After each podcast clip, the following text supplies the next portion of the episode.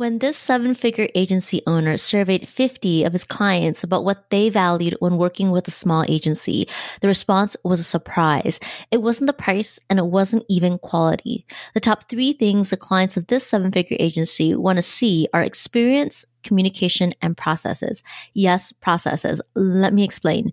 Processes are guardrails. By definition, a guardrail is a barrier placed along the edge of something, like a staircase, to keep you from falling off the stairs. Your processes are guardrails. And when clients learn how you uniquely create guardrails to support them on the road to getting results, your processes add a tremendous amount of value for your clients. Stay tuned if you want to explore how processes can set you up for premium pricing.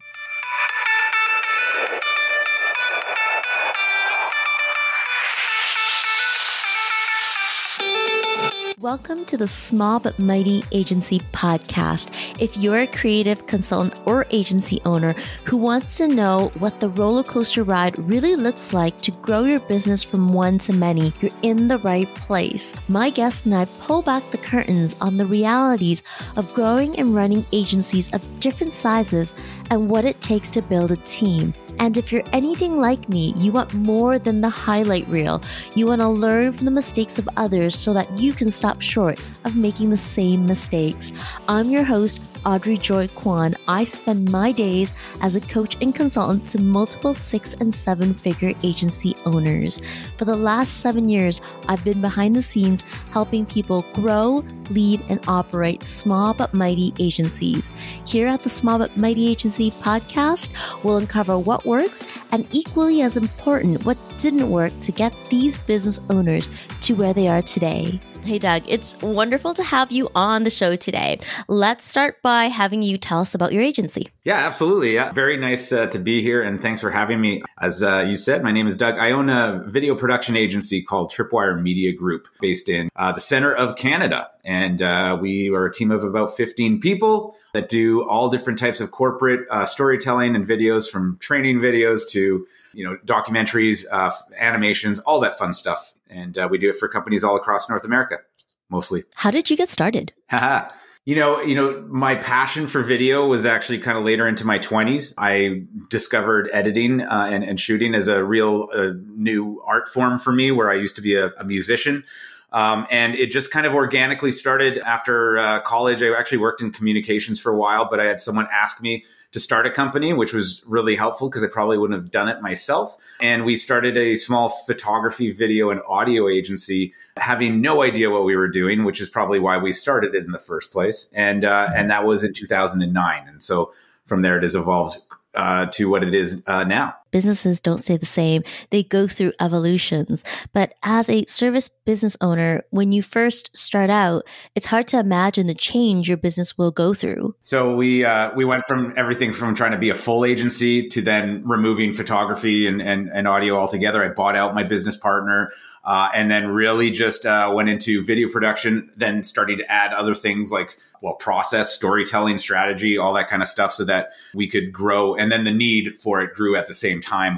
You went from being a full service agency offering everything to focusing on what I would say is a prioritized suite of services and making video your calling card.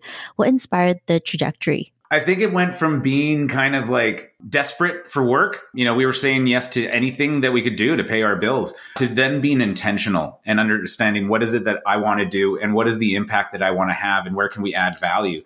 We realized when we were kind of a generalist, you know, trying to do anything like websites and stuff, well, we were probably cutting out a lot of business with agencies who would who would prefer to work with us and allowed us to specialize and hone our craft rather than to you know try and do everything. And then you've really got a foot in every single possible thing and you can't really become a specialist at all.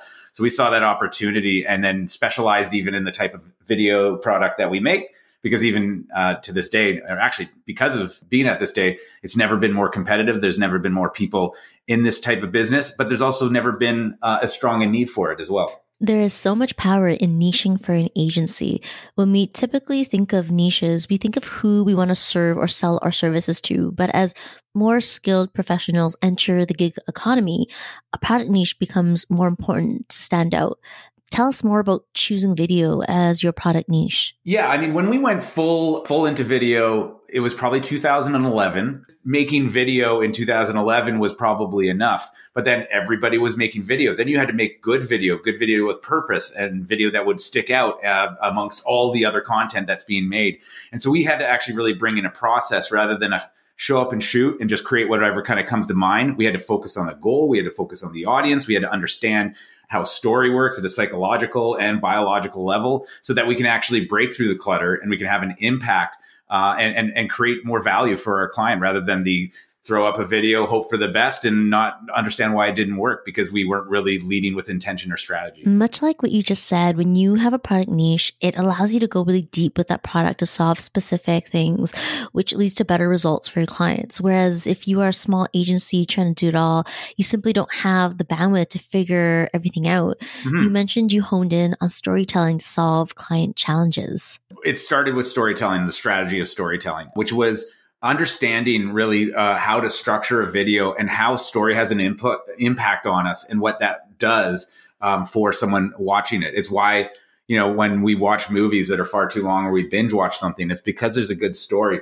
We buy things that are are, are probably far more expensive than what they're truly worth for the the way that they're built because of the story that they that, that tells us and that was really interesting from kind of a social psychology standpoint and so when i started to it, i started to train on that myself we uh, worked with um, muse storytelling out in portland which really I mean, one of the best courses that really uh, kind of changed my professional life uh, since starting the company was it was adapting this process and understanding this for a few reasons, which was a how to do it. Having a process in general was really helpful because we didn't have a great one before. It was very just random or vague. And then it allowed us to uh, have a better offering to clients. Uh, so we actually then led very much with, hey, you guys want this? Well, let's see, let's understand what the story is and what the purpose is.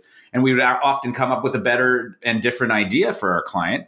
And so then we're also building a relationship while doing that, which adds a huge uh, value. So I was able to start charging more, A, because we're putting more time into it, but we're adding more value. So then that really helped my company from a financial level. It helped me add people. It helped me uh, grow and then also have a, a structure or a, um, a, process to be able to uh, keep things consistent no matter who works on it. We, we're scalable now if we want to be. Let's talk about adding value. What does value look like for the clients you serve? pulled our about 50 of our clients and we said prioritize what are the things most important to you uh, about working with a company like us and it was actually experience communication and process uh, and price and quality of video were actually near the low part. I love data. So experience, communication, and process ranked high. Sure. It makes sense that people are willing to pay the price tag for the experience. Experience isn't always about the number of years. When you have this product niche, you're rapidly delivering that product. So generating the knowledge and improving upon your proven processes falls into place faster. It's exciting to hear how your clients care about the process. Tell us more. it's funny. I was just reflecting on this with someone yesterday. And, you know, before we had a process, we, we still got that question asked. They're like, okay, well, what is your process?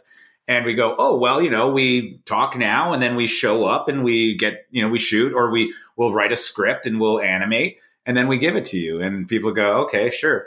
But people want to hear more than that, especially when we're trying to deal with larger organizations, everything from entrepreneurial to, you know, publicly traded companies they need to know how it's going to happen all the way through and what you're going to do because the last thing they want you to do is take a project and then come back with something later on. They want to know what is it you're going to do to reach the goal in the same way that if you're going to climb a mountain, you probably don't just start at the bottom of the mountain and say, I'll see you at the top you're probably going to go, well, we're going to go over here and then over here and then over here and over here. So you need to be building because at the end of the day, even in business to business, trust is one of the biggest things. People could choose on price every time. They're going to choose something that probably doesn't work for them that well, or it could be a terrible experience, even if it's good. They want to work with people that will make this easy, as, as easy as possible or as understandable as possible. Because we actually say like, if at any point you don't know where a project is at, then we've actually failed you you should never have to ask where it's at. And people really appreciate that because they usually have someone else to answer to as well. You mentioned that prior to having a process that it was pretty loose in terms of what you share with a client and how you work with them. Yeah. Now that it's not so loose, can you give us a better idea of what that looks like? Whether we're making video, uh, sorry, a live action video or uh, animation, it starts with uh, creative discovery. It then goes into uh, getting a, a, quote or a budget approved.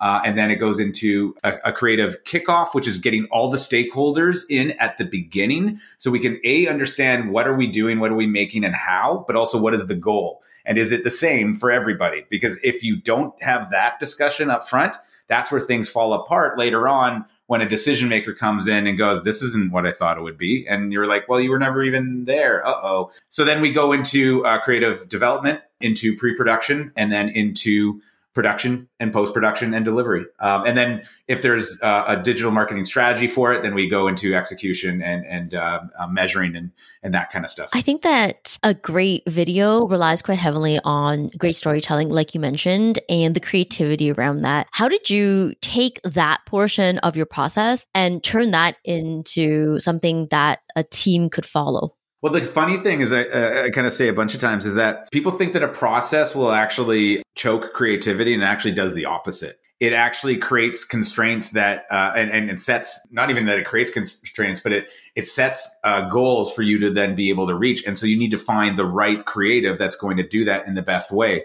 And so when you have those parameters, it allows you to actually, rather than just make something completely aimless, it allows you to come up with bigger and better work as a result, you know, we just did a, a, commercial campaign that is for a furniture company. And if we were given really no parameters, we probably wouldn't have felt safe going in any direction. And we've all seen a bunch of really boring furniture commercials before, but we understood the audience was millennials. We knew that it was trying to get them to talk about, uh, or, or, or, the, the idea was about how they uh, feel when they buy furniture, new furniture for the first time. And we made a really silly uh, video series about that, kind of a fake infomercial style, and uh, it, it, it won national and local awards for it. And uh, that was because we had a process that we put to it, so that we understood how we could achieve that. The other thing is it really justifies the creative because if you can't explain why you want to do it in this way and who you're talking to and how it's going to work, it's really hard to get very nervous people who are spending a lot of money on board with that idea. Yeah, what I hear you say is your process helps people connect creativity back to specific KPIs. Creativity yeah. isn't always tangible and can be difficult for non creative people to understand. Yeah. We have a, a client that uh, a director of marketing and a big, big, huge uh, company, publicly traded, and we did this video. It was very, very rooted in storytelling. The whole purpose was uh, corporate uh, was the culture of their team in one of their facilities in uh, the United States, and it was very, very much meant to be an emotional piece to get really people excited and and feel uh, why they work at this place. And it went to the CEO to get final kind of sign off, and he wanted to add a bunch of things, a bunch of information. And uh, this, the director knew us and had worked with us long enough and knew our process that she actually said to her own boss, no, because that will ruin the film. And here's why. And so she came back and told me that after, and she's like, it was because of your process that we understood it. We understood why we were making what we were making that I was actually had the confidence to say no to him. And then he went, okay, makes sense. And it went wildly successful to the point they now actually show the video for onboarding any new staff at uh, a bunch of their facilities. So that's when the process can preserve creativity because before we had it, it allowed everyone to throw everything in the kitchen sink in it. Oh, hey, while we're making this video, if we're talking about that, let's put in our core values and let's uh, let's put in how many employees we have and let's put all this stuff in. And you didn't have the wherewithal or the ability to go, no, we shouldn't, because they would go, well, why? And you go, ah, because we shouldn't. But if we go, well, here's our structure, here's our story arc, and here's our audience, and here's all this pre work we did. And then they can go, oh, yeah, that makes sense. Okay. Yeah, that's why we're doing it. So it really helps guide not only our direct people, uh, direct reports, but the people that they report to because then it gives them something to stand on. It gives them a structure. What you've done is you you've built champions for your process You take back what was once subjective and can communicate to their people objectively. The result of that of educating your clients on process creates a better end deliverable and proactively addresses scope creep. Yeah, I mean, like back when we first started, it often was like you would start with this great idea that you and the client loved, and it would be all awesome. We're going to make this like two or three minute video that talks about this and gets their their audience excited. And then fast forward a few months later, and you've got this five minute, six minute video that like the, the, the, the executive is like, this is perfect. And you're sitting there like, what happened? Like, this is, this is for no one but them. This isn't interesting. It's way too overloaded. And like, no one's to watch past the two minute point. And so when we started seeing that and understanding that and saying that, like, no, it's not for you, it's for them. And, you know, finding clients to, a agree to that. We we've also been able to grow and learn to you know to find the red flags or to walk away from the the clients that are just like i don't care we're doing it my way or the highway. Great find a different car to go on that mm-hmm. highway with you because it's really we're not interested in that. Um, there was a pretty pivotal one where you know it was a 15 minute video and we changed the script and he changed it back to a 15 minute video and we basically just reshot what he want what he had done before in s or in hd and we're like oh we're not doing this again it was at a pig eugenics farm. So real fun stuff. We're like, what are we doing? This is not what we this is not what we signed up for.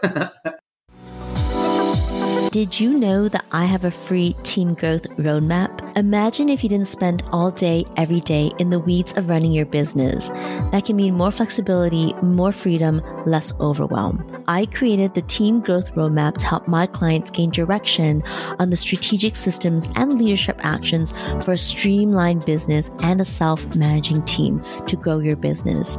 Inside the roadmap, I share my compass method, an acronym for each step of the roadmap to get you out of the weeds of running your business and help you have a small but mighty team that gives you more freedom and flexibility. You can get all the details over at audreyjoykwan.com. That's A U D R E Y J O Y K W A N.com. Or click the link in the show notes right there in your podcast app. Back to the show.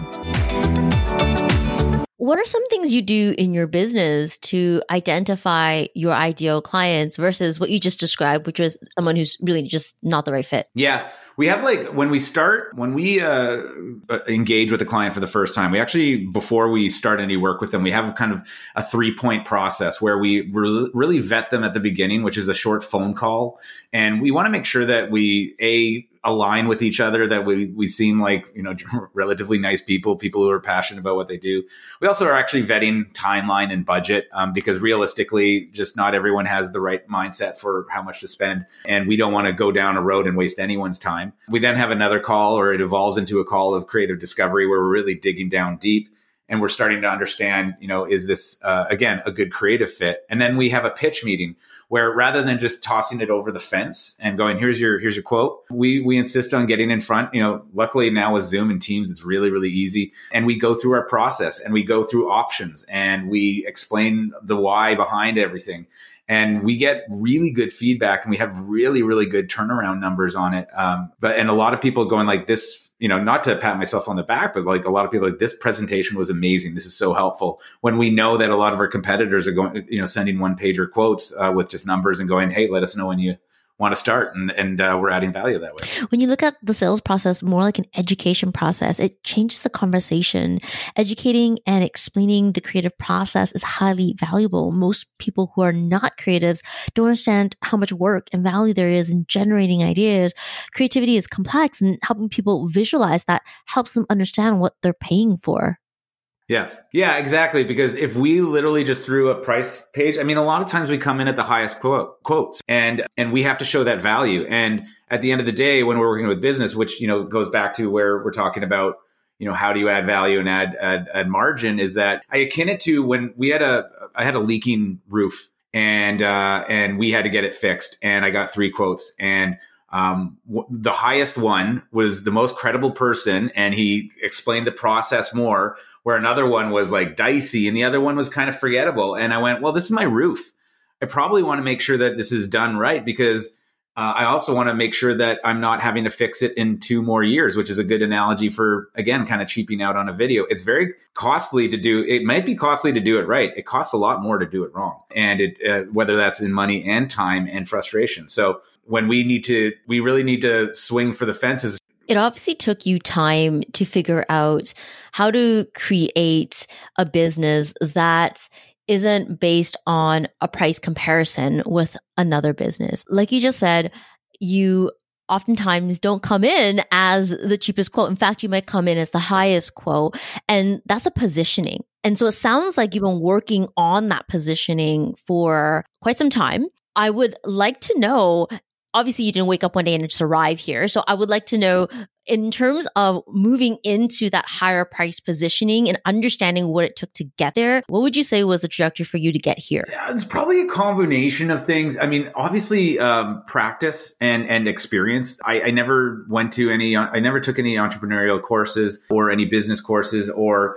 but I did get a lot of coaching. You know, actually, funny was the f- funny story about it is that at the beginning of all this, I was the bumbling idiot who couldn't really uh, add anything to a, a pitch uh, when it was my business partner doing it, and so I just had to get more and more confident with our process and uh, and and confident with knowing that it would work. That I could come in and basically answer almost any question that was thrown at me, which is where I'm at. So there's a confidence in a dare I say, charisma to it to to instill that confidence for your your client. So that's a part of it. There's just being hungry and learning and, and, seeing what works and what doesn't work, and then reading up from other people and their experiences and through uh, different communities um, and through mentorship. Speaking of what doesn't work, let's talk about something you've done or experienced that hasn't worked. You know, a big mistake that I made in the last little while is a is is where I have this habit of this kind of weak point in, in, my business acumen, which is assuming things will go well, things that haven't been defined and going, it'll work itself out. And it almost always doesn't. I almost like, I swear I jinx it. And so, you know, we, we got into the largest job that we've ever done. We, I was optimistic on not covering all my bases on how that could bite me later on. It was a one year process eh, or one year project, and then COVID came in. And again, I kind of avoided it a little bit rather than dove in and tried to, you know, triage any of the problems. I kind of just went, I'm sure it'll be fine. And so I very much learned to trust that spidey sense in me when I feel that something might not be going well here. It's not that you should just start micromanaging every single little thing, but I'd rather go in and go, Hey, I just want to check in on this. Is this okay? And then they go yes or no. And I asking for an explanation or some detail is not a bad thing to be reassured versus assuming that it's fine and then realizing that it all went to uh, uh, went to garbage. And uh, you know, because at the end of the day, who pays for it? I do. I lost a lot of money on this project that's still not actually done, and we have fixed it and we've internalized it. We got the right people on it. We're finishing it. It's good now. But boy, oh boy, I mean, I probably lost tens of thousands of dollars on some bad assumptions and not paying enough attention, or at least getting reports and avoiding uh, the uh, the conflict of it, which is what I was doing. So, you know, uh, making sure that you're empowering your team to be able to do something, but at the same time trusting your gut when something doesn't feel right. On the topic of team, now that you've grown your team to 15 people, what have you learned for yourself about managing a team and how do you do things differently today than you might have done just 5 years ago? Great question. I, um, I, you know, I started growing the team based on basically the idea of find the things that you don't want to do and then find someone else to do it. And I'd probably add to that, find the things that you don't think you're very good at whether you like that it, like to do it or not, and then find someone to do it. I can't remember who it is. I think it was maybe Verne Harnish who says, uh, you know, be the dumbest in the room, and uh, that's where I think a lot of smaller entrepreneurial uh, companies get in trouble, especially with hiring, is they want to be the best, uh, and so they don't want to hire anyone who's better than them.